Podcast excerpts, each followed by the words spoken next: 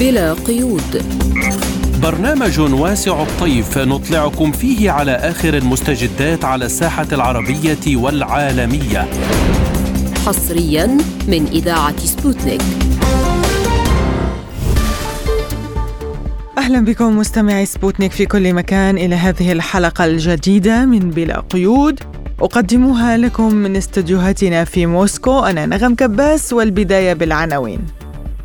مئات الضحايا والجرحى في قصف إسرائيلي وحشي على مجمع سكني في مخيم جباليا. حركة أنصار الله اليمنية تعلن الانضمام إلى طوفان الأقصى. الجيش الأوكراني يتحصن بالمباني السكنية في منطقة زباروجيا لازلتم تستمعون إلى برنامج بلا قيود. نبدأ التفاصيل من القصف العنيف الذي طال مخيم جباليا حيث أفادت وزارة الصحة في غزة أن حصيلة غارات إسرائيلية على المخيم تجاوزت 400 شهيد وجريح وأن كثيرا من سكان المربع السكني المستهدف ما زالوا تحت الأنقاض. وقال شهود عيان إن مجزرة كبيرة حدثت في مخيم جباليا الذي يضم أكبر كثافة سكانية في القطاع حيث تم تدمير مربع سكني بشكل كامل مؤكدين عدم التمكن من إحصاء عدد القتلى نظرا لوجود المئات تحت الأنقاض أغلبهم نساء وأطفال. وأدانت حركة المقاومة الإسلامية حماس القصف الدموي على المخيم قائلة مجزرة الاحتلال الإرهابي في مخيم جباليا يتحمل مسؤوليتها كل الدول والحكومات والمنظمات الداعمة للاحتلال وعدوانه وإجرامه. وفي مقدمتها الولايات المتحدة الأمريكية ستبقى دماؤهم وأشلاؤهم وجراحهم لعنة تطارد كل الصامتين والمتقاعسين في التحرك لوقف هذا العدوان الهمجي والهولوكوست الجديد الذي تمارسه حكومة الاحتلال الفاشية.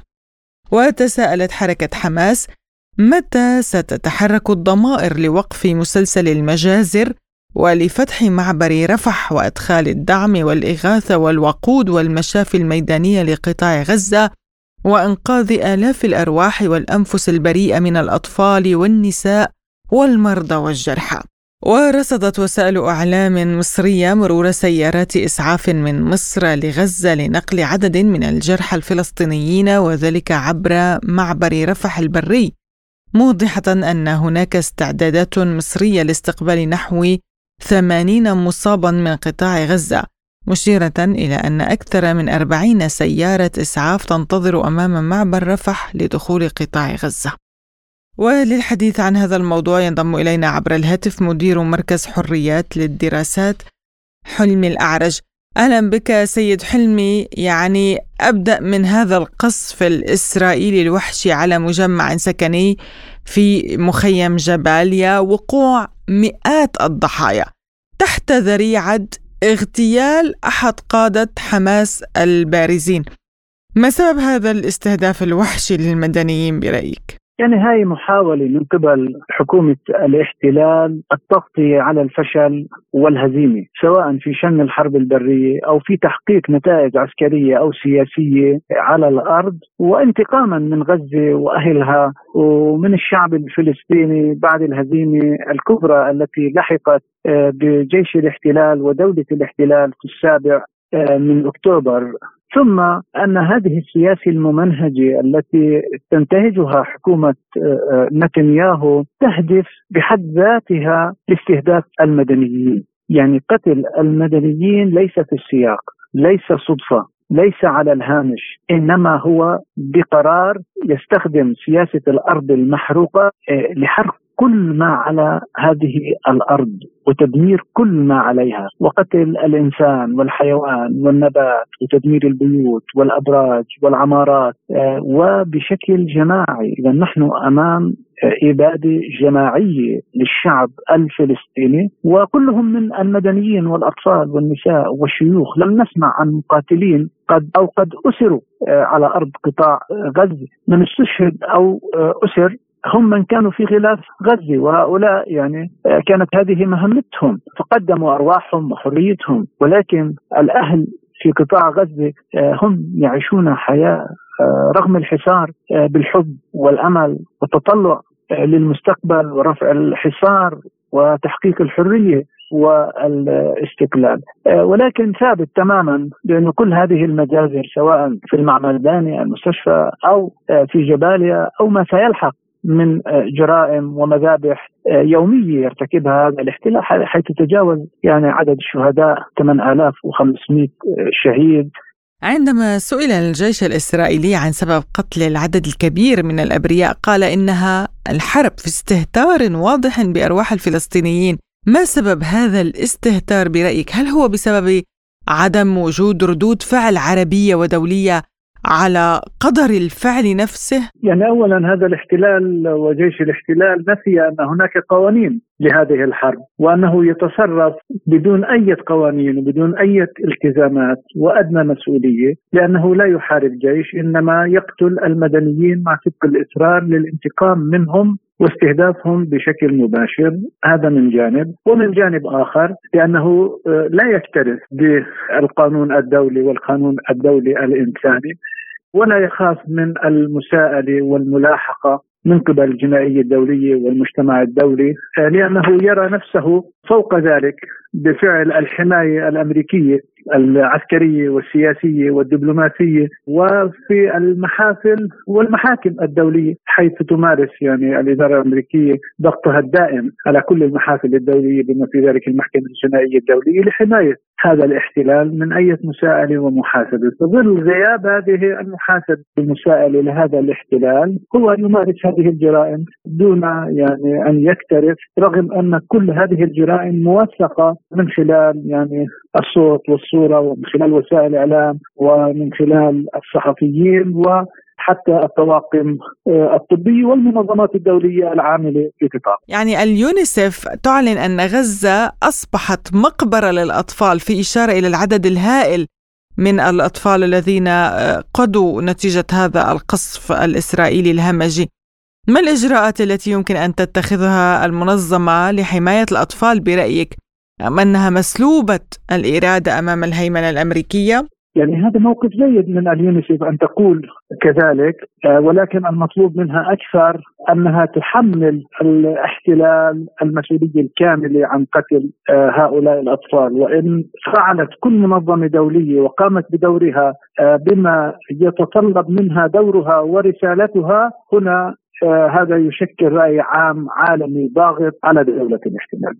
يعني اليوم قطر ومصر تتوسطان بتنسيق مع الولايات المتحدة المفاوضات بين حماس وإسرائيل لإخراج الجرحى أو بعض الجرحى هل تتوقع أن تشمل المفاوضات إدخال المساعدات الإنسانية الوقود مثلا للقطاع أو حتى وقف دائم لإطلاق النار يعني؟ ما نطالب به هو وقف إطلاق النار، ويجب أن تكون الوساطة والضغط والتدخل الدولي المصري القطري العربي الأممي هو من أجل وقف العدوان ووقف إطلاق النار. آه هذه الجزئيات لا تعالج حجم المشكلة الهائل المتمثل بالاف آلاف الجرحى. نقل 80 جريح أمر جيد ولكن هذا غيظ من طيب. هذا عدد ضئيل جدا جدا مما يحتاج الجرحى والمصابين من علاج وبالتالي ينبغي أن يفتح المعبر لكل المواد الإنسانية وكذلك الوقود وضمان آه، أن آه، تعمل الكهرباء وأن يكون مرور آمن للجرحى لتوفير العلاج آه، لهم. لكن شعبنا يرفض الترحيل وهو صامد على أرضه والقضية ليست قضية من يحمل الجنسية. المزدوجة، هناك شعب يتعرض لإبادة على العالم كل العالم أن يتحمل مسؤوليته. أيضا سيد حلمي طالبت عدة دول عربية وعالمية مجلس الأمن لعقد اجتماع طارئ لحماية المدنيين لكن لا استجابة حتى الآن. أيضا هناك قمة عربية في الرياض حول هذا الموضوع. لماذا برأيك رغم كل الضغوط في الحراك الشعبي إلا أنه أصحاب القرار اليوم لم يتخذوا قرارات جدية. أيضا القمة هل من مأمول آه، منها يعني التي ستعقد في الرياض؟ يعني كلها خطوات بالاتجاه الصحيح على أمل أن تثمر وتنتج وقف للعدوان. ولكن يعني يعني الدعوة إلى قمة عربية طارئة آه، أن تعقد بعد 11 يوم من الدعوة إلها يعني هذا بحد ذاته موقف ورساله ينبغي أن تعقد القمة فورا اليوم أو غدا لأن الوضع لا يحتمل حيث المجازر المتواصله وإذا أراد العرب أنظمة وجامعة عربية أن يوقفوا هذا العدوان هذا أمر سهل ويسير وهو باليد مجرد الضرب على وتر المصالح الأمريكية والغربية سيتوقف العدوان. ألم يعلن الكونغرس الأمريكي عندما خفضت السعودية إنتاجها النفطي بمعدل مليون برميل يوميا. ألم يعلن الكونغرس عندما تم تخفيض مليون برميل يوميا من قبل المملكة العربية السعودية بأن ذلك بمثابة إعلام حرب على الولايات المتحدة الأمريكية؟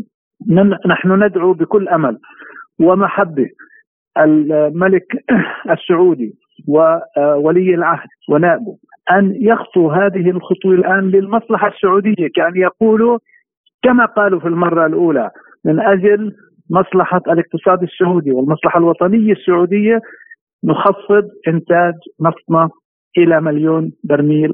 ماذا عن بوليفيا؟ يعني أعلنت قطع العلاقات مع إسرائيل وأيضا كولومبيا وتشيلي قامتا باستدعاء السفير الإسرائيلي للتشاور وهناك تهديد واضح من قبل الرئيس جوستافو بيترو بأن استمرار مذبحة الشعب الفلسطيني ستؤدي إلى قطع العلاقات. إلى أي مدى برأيك يضغط ذلك على الحكومة الإسرائيلية ويدفعها لوقف حمام الدم؟ يعني هذا الموقف لعدد من الدول وخاصة دول أمريكا اللاتينية سواء بوليفيا التي أعلنت قطع العلاقات الدبلوماسية مع دولة الاحتلال أو الدول الأخرى ككولومبيا وتشيلي التي استدعت سفراءها هذه رسائل سياسية قوية لدولة الاحتلال وللرأي العام العالمي بأن إسرائيل ترتكب جرائم حرب وجرائم إبادة وجرائم ضد الإنسانية بحق الشعب الفلسطيني في قطاع غزة وأنه يجب وقف العدوان وحرب الإبادة هذه فورا وضمان حق الشعب الفلسطيني في تقرير مصيره. آه، ونحن ننظر بإيجابية جدا لهذه الخطوات آه، وندعو الدول العربية كي تحدو حدو آه، دول أمريكا اللاتينية كما ندعو الشعوب العربية والإسلامية للضغط على أنظمتها من أجل يعني طرد السفراء الدول المشاركة بالعدوان والتي هي ذاتها. أعلنت على أنها شريكة في هذا العدوان والضغط على الإدارة الأمريكية وهذه الدول عبر الضغط على مصالحها الاقتصادية كتقليص آه، النفط بل قطع النفط كسلاح فعال لصالح النضال الوطني الفلسطيني والقضية آه، الفلسطينية وحتى قضايا العرب والمسلمين طالما أن الإدارة الأمريكية بهذه الشراكة الواسعة مع الاحتلال بهذا العدوان. نعم مدير مركز حريات للدراسات حلمي الأعرج. شكرا لك على هذه المداخلة. لازلتم تستمعون إلى برنامج بلا قيود. وفي سياق متصل أعلن المتحدث العسكري باسم حركة أنصار الله العميد يحيى السريع عن إطلاق دفعة من الصواريخ البالستية والطائرات المسيرة على مواقع إسرائيلية. قامت قواتنا المسلحة بإطلاق دفعة كبيرة من الصواريخ البالستية والمجنحة وعدد كبير من الطائرات المسيرة على أهداف مختلفة للعدو الإسرائيلي في الأراضي المحتلة. إن القوات المسلحة اليمنية تؤكد أن هذه العملية هي العملية الثالثة نصرة لإخواننا المظلومين في فلسطين وتؤكد استمرارها في تنفيذ المزيد من الضربات النوعية بالصواريخ والطائرات المسيرة حتى يتوقف العدوان الإسرائيلي. حول هذا الموضوع قال عضو المجلس السياسي لحركة أنصار الله حمزة الحوثي لبرنامج بلا قيود.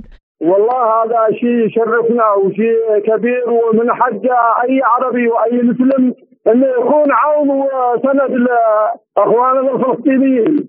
ان إحنا ضد الدم والمال مع أخواننا الفلسطينيين ان عدو قليل وسوف إن شاء الله بفضل الله إحنا ندخل معاهم إلى هناك فلسطين ونجاهد بأرواحنا ودماءنا وسلاحنا وكل ما نملك. القدره العسكرية 100 فوق 100 قوة عالية قوة عالية وإن شاء الله سوف يشهدون بصواريخ لم يتوقعوا إنها تنطلق من اليمن. والله هذا شيء مؤسف وهم جبناء. إحنا دين اطلق إلى مواقع عسكرية. مواقع عسكرية. إذا كان عندهم شرف الإسرائيليين لأنهم بدون شرف وأضلهم الله من عنده. كان ما يقصفوا أطفال ونساء ومباني. هناك مع معسكرات لدى حماس ولدى اذا كانوا رجال يواجههم في المعارك بس يضربوا الأطفال والنساء الناس هذا شيء الناس جاهزين جميعا. ان كان المقاومه الفلسطينية أو كان حسن نصر الله أو كان السيد عبد الملك جاهزين للرد في أقرب لحظة. وسوف يشوفون بأشياء لم يتوقعوها. وللمزيد حول هذا الموضوع ينضم إلينا عبر الهاتف الخبير بالشأن اليمني ياسين التميمي. أهلا بك سيد ياسين في برنامج بلا قيود ونبدأ من دخول أنصار الله بشكل رسمي إلى معركة طوفان الأقصى. ما الأسباب برأيك؟ تحية لك وللمستمعين طبعا هذه العملية هي جزء من التعبير على ما يبدو عن وحدة الساحات التي تمثل في النهاية حلف آه، يقوده أو تزعمه إيران أنا أرى الطريق الذي اختارته إيران طويلا جدا رغم أهمية ورمزية المشاركة في هذه المعركة. لكن الصواريخ آه، التي يطلقها الحوثي من اليمن آه، يعني هذه للمرة الثالثة آه، صواريخ لم تصل إلى أهدافها. تظل المسألة رمزية في الأساس وما تحتاجه معركة غزة اليوم هو تضامن أقوى من ذلك بكثير. وانخراط كل الجبهات في هذه المعركة وفي مقدمتها بطبيعة الحال جبهة لبنان. طالما ولم تتحرك جبهة لبنان فسنظل ننظر إلى آه، مسألة انخراط الحوثيين على أنها مجرد غطاء لغياب الجبهة الرئيسية والأساسية والمؤثرة التي تمثلها جبهة جنوب لبنان بالإضافة بطبيعة الحال إلى دور سوريا التي تتعرض كل يوم للقصف وتدمر مطاراتها ولم يحن الوقت لمواجهة مع الكيان الصهيوني رغم أن هذا الوقت هو أنسب الأوقات لرد الفعل السوري المنتظر. يعني نائب رئيس البرلمان الإيراني قال لسبوتنيك أن طهران تؤيد في الوقت الحالي مقترح وقف إطلاق النار بغزة. من جهة أخرى يبدأ القصف من اليمن. كيف يمكن تفسير ذلك برأيك؟ هذا يشير إلى هامشية الدور الذي يقوم به الحوثيين وعدم تأثيره التأثير الاستراتيجي المفترض. تدخل الحوثيين لا أثر له استراتيجي لا على المستوى الاستراتيجي ولا حتى على المستوى التكتيكي. يعني هو في النهاية مشاغبة. لا قيمة لها ولا تأثير ميداني لها. آه، ولا تشكل ضغطا عسكريا على الصهاينة. ولكن الصهاينة اليوم يرغبون في الحديث عن هذه عن عن الصواريخ الحوثية من زاوية ان آه، أنهم يتعرضون لعدوان شامل. آه، وهذا يعطيهم ربما مبرر لقتل الشعب الفلسطيني فأنا أرى أنه هذه المشاغبات إذا لم تحدث الأثر المؤلم في الإسرائيليين فهي نوع من توفير مزيد من الغطاء والذرائع للكيان الصهيوني لكي يقتل دون عقاب. ما ردود الفعل المتوقعة من قبل أمريكا وإسرائيل على دخول أنصار الله المعركة؟ سبق وأن تحدثت الولايات المتحدة الأمريكية عن هجمات بالصواريخ والطائرات المسيره وحينها آه، قالت لا تدري ما إذا كانت تستهدف المدمره الامريكيه USS كارني التي كانت تمرق على السواحل اليمنية أم أنها كانت في طريقها إلى فلسطين المحتلة. آه، أمريكا آه، إذا كان هناك رده فعل فقد سنحت الفرصه لرده فعل ولهذا أنا في تقديري إما أن ردة الفعل هذه ستتأخر إلى ما بعد المعركة وما بعد احتلال غزة لا سمح الله أو أن هذه المعركة التي يشترك فيها الحوثيون ليست بالأثر الاستراتيجي التي الذي يمكن أن يشغل آه، الإسرائيليون عن جبهة غزة. الخبير بالشأن اليمني ياسين التميمي شكرا لك على هذه المداخلة. لازلتم تستمعون إلى برنامج بلا قيود. أعلنت وزارة الدفاع الروسية بأن نظام كييف حاول تنفيذ هجمات إرهابية على أراضي روسيا باستخدام طائرات مسيرة حيث تم إسقاط اثنتين منها فوق مقاطعتي بريانسك وكورسك من قبل نظام الدفاع الجوي الروسي وللخوض أكثر في مستجدات هذا الملف ينضم إلينا عبر الهاتف مدير مركز GSM للدراسات الدكتور آصف ملحم. أهلا بك دكتور آصف في برنامج بلا قيود. أهلا وسهلا فيكم. تحياتي لكم وللسادة المستمعين. نبدأ من هذا الإعلان لقائد قوات القوزاق يقول بأنه الجيش الأوكراني يتحصن في المساكن والمباني السكنية ويأخذ يعني الناس دروع بشرية في منطقة زاباروجيا. كيف ستتصرف القوات الروسية بهذه الحالة؟ لماذا يقوم باستخدام المدنيين آه، القوات الأوكرانية أقصد؟ أستاذة نغم لاحظي معي اتخاذ المدنيين دروع بشرية هو جريمة جريمة حرب بالقانون الدولي. النظام الأوكراني هذه ليست هي المرة الأولى التي يستخدم فيها المدنيين دروع بشرية. جميع جميع ما نسميها قواعد إطلاق الصواريخ يتم نقلها وتخبئتها بين المدنيين. وروسيا في الكثير من الحالات تتحاشى ضرب هذه قواعد إطلاق هذه خوفا من من إصابة السكان المدنيين. هذا ليس شيء جديد هو يفعل ذلك باستمرار. ولذلك نلاحظ أنه في الكثير من الأحيان لأن الصواريخ كما نعلم جميعا قد تكون يعني أوتوماتيكية التوجه وقد تتجه باتجاه هذا الهدف بناء على معلومات مسبقة. وبالتالي قد تصيب بعض المدنيين آه، تصيب بعض المدنيين نتيجة للخطأ الأوكراني وليس الخطأ الروسي، كيف كيف ستتصرف روسيا بهذه الحالة؟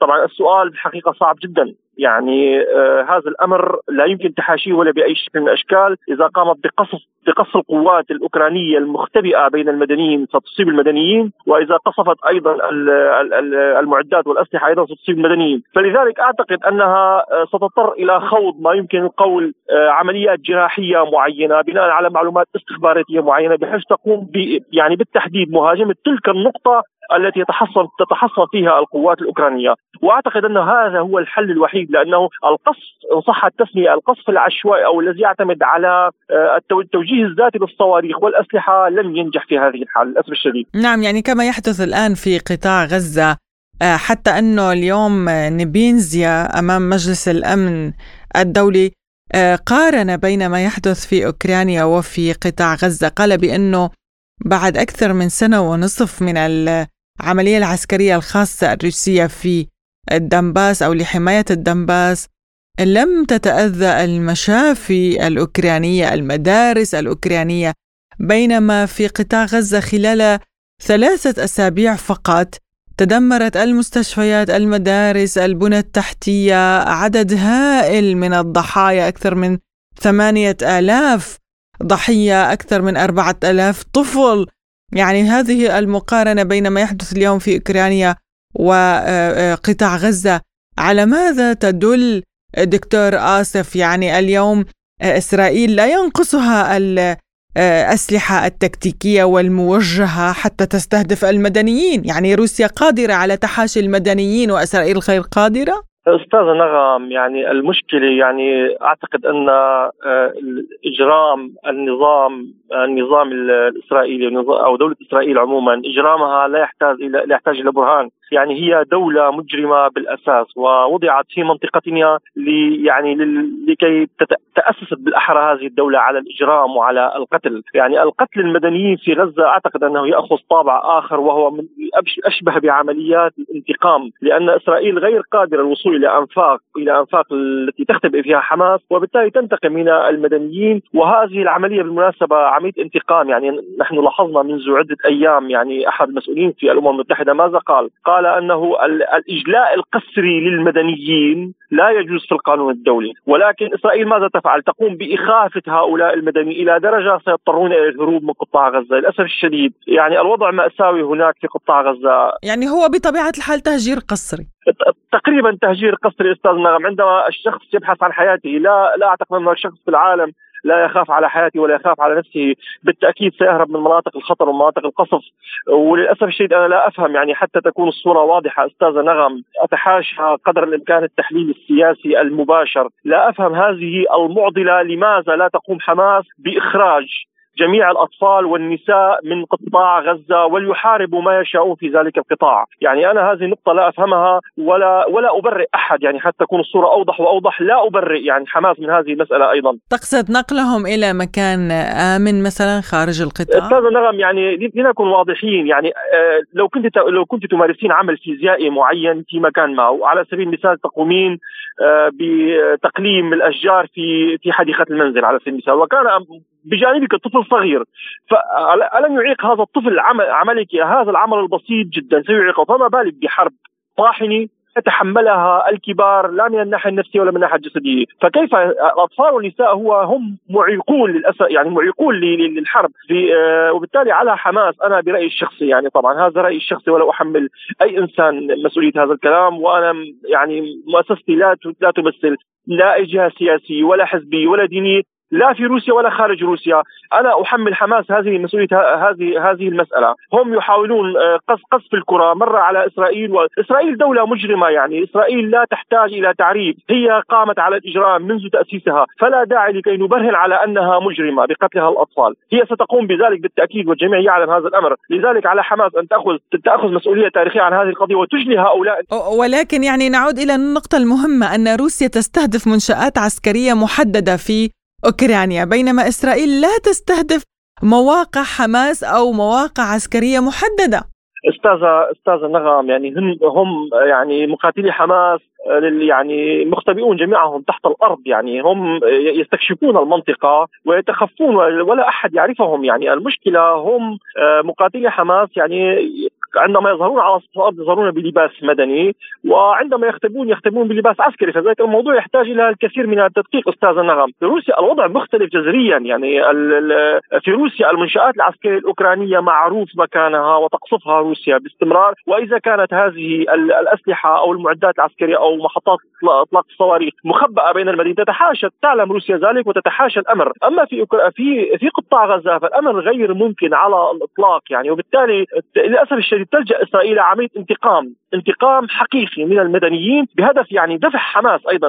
عمليه الانتقام هذه تدفع حماس يتحمل المسؤوليه الاخلاقيه من جهة وتدفع السكان إلى الخوف وبالتالي الهروب من هذه المناطق. هذه المشكلة للأسف الشديد. نعم. أيضا اليوم النواب آه، النواب آه، البيلاروس يصوتون على انسحاب مينسك من الاتفاقية مع كييف لضبط الحدود. ما تأثير ذلك على المشهد العام برأيك؟ أستاذ نغم أنا أعتقد هذه الحدود التي بي يعني بين بيلاروسيا.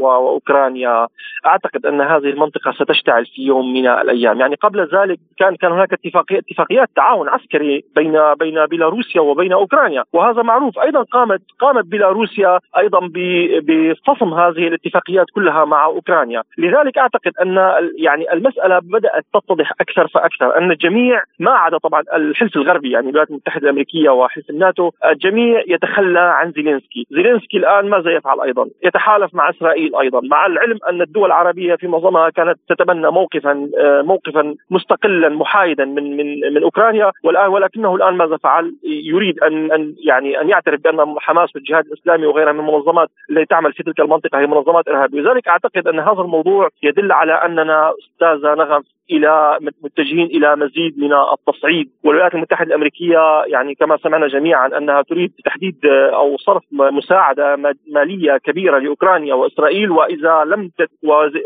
ورئيس بايدن ماذا قال؟ قال إذا إذا لم يتم إدخال أوكرانيا في هذه المساعدات العسكرية فإنه سيستخدم الفيتو ضد هذه المساعدة وبالتالي نحن يبدو أننا يضغط تضغط الولايات المتحدة الأمريكية باتجاه المزيد من التصعيد يعني في هذا الملف وما فماذا ننتظر من الأطراف الأخرى سوى أيضا مواجهتها ب يعني بخطوات جديدة أيضا لمحاصرة هذا التصعيد إن صح التسمية الغربي في أوكرانيا. شكرا شكرا جزيلا لك مدير مركز GSM للدراسات الدكتور آصف ملحم على هذه المداخلة، شكرا لك دكتور.